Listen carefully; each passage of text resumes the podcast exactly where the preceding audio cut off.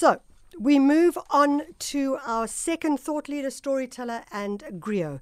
Brian Fogarty is the director of Vusa Academy.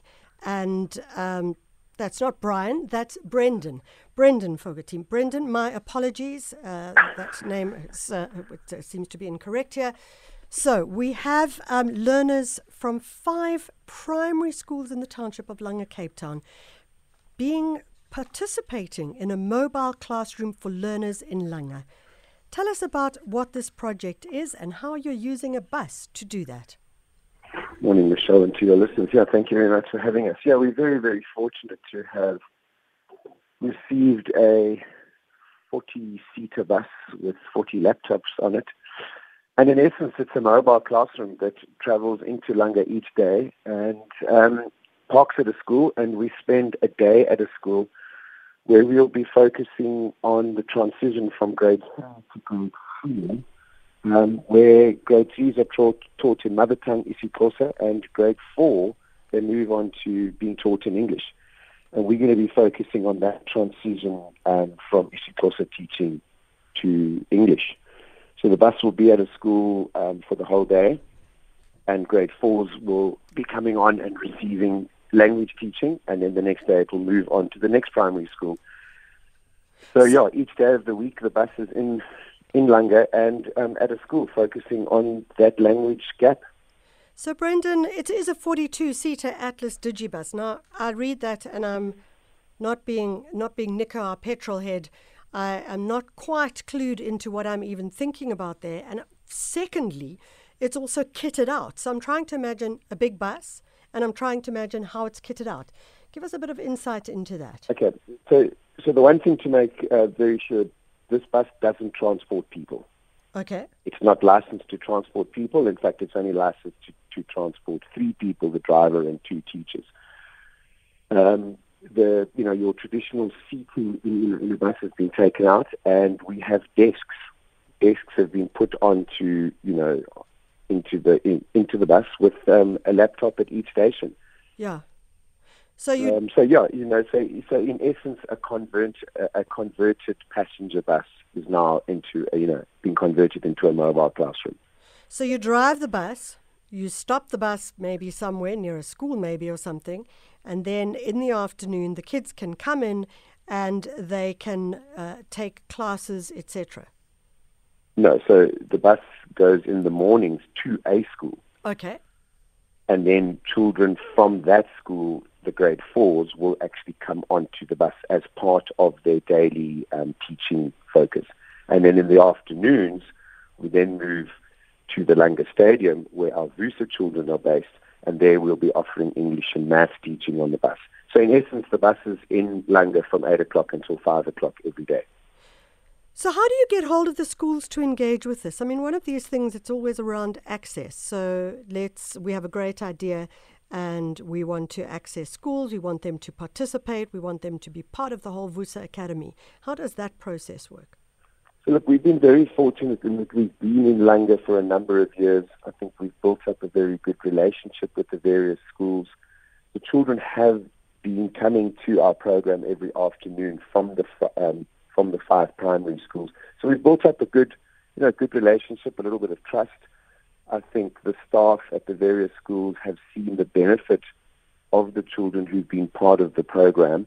So it's been a, a fairly easy um, sort of, you know, you know, to get people involved. But it does take time, and it, it, it takes, you know, mm. creating trust, create, you know, building a relationship with the various schools. So that's been and you know, sort of an ongoing process, you know, to get ourselves to that point. And I think that any teacher, um, you know, is, is, is aware that anything that benefits their children, um, you know, is, is is is good for the children. So we've been very lucky, in you know, in that regard, to have had access to these schools. Yeah. You know, uh, Brandon, I imagine that one of the things around this particular process is, and certainly for any not for profit organization as they operate, they need to be able to measure the impact. And uh, the because that measurement then supports how they go out and get more funding, but it also then starts to say that the projects that they are doing are successful. So, how are you measuring impact, and what is impact for you? So, look, I think your very first measurable impact is attendance.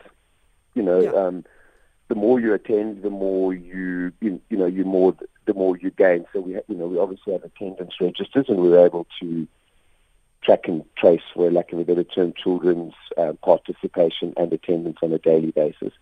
I think your other one is, is you know, each of the programs are are kind of graded. So you log on, and you see pro- progress on that in that specific program, and then obviously your progress is also measured at school, where you know there's an improvement from your June to your December report. Um, you see an improvement in vocabulary. Yeah. So those are some of the sort of easy, uh, quick ones to look at. And then there are, there are a number of other ones that are sort of a little less obvious. I think there's a confidence component that comes in. There's a, a, a, sense of belonging. So, you know, those are sometimes a little bit more difficult to actually measure, but we get a genuine feeling uh, um, that the children that are part of our program are a little bit more confident. They wear their uniform with a little bit more pride. They're exposed to a bit more, and they're becoming a little bit more worldly wise, I suppose. You know, children are traveling um, into Cape Town to play, you know, as part of our VUSA program to play rugby against various different schools. And I think from that comes exposure, and, and, and from that comes confidence. But the measurables are very important. And that's an ongoing process where we're constantly looking to try and ensure that our, you know, that our measurabilities are are measured and Yeah. reported on. And, and as you said, this is often where corporates who want to get involved in programs such as ours, you know, are looking for, you know, for stats. So, uh, finally, Brandon, um, when we look at the VUSA Academy, it is a not-for-profit organization, and it, but it also ensures that there is employment. It takes uh, employs people as well. How many people do you employ, and will you see that employment expanding as this uh, bus trundles around uh, Langa and various different places? Look, we currently employ 13 uh, members of staff. They're all people who reside in the Langa community. And that for us is a, is, is is a huge, huge plus. And I often say to people, there's nobody who knows the community better than people that actually live in the community. Um, so, you know, our staff are, are an integral part of um, our program. You know, you can have the greatest bus in the world. If you don't have staff, it's then just, you know, a facility that lies idle. Yeah, look, clearly in time we would love to grow our program. Um, I think that um, it's, you know, we'd love to, to be branching out into other communities. You know, education is absolutely key. You know, I don't think there's anybody in the world who, who doesn't place an incredibly high premium on good education. So over time, you know, we'd love to be expanding our program. You know, obviously funding is, you know, is very important.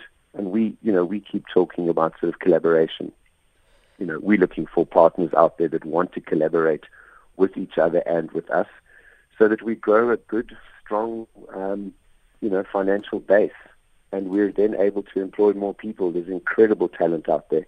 And we need to be getting, you know, good teachers, good coaches, good role models into our program that our children have people to look up to um, and try and, you know, sort of emulate them as they grow into young adults.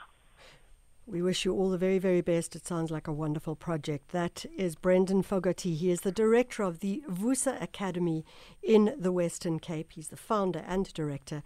And uh, they are focusing on a bus. It's a 42 seater, was a 42 seater Atlas Digibus, and it is traveling around to five schools every day for a full day between Monday and Friday during the school year. And uh, that's where they are able to, kids are able to participate from schools and learn new stuff. And as they say, the binding constraint of our country is education. So this is a positive way to take it forward.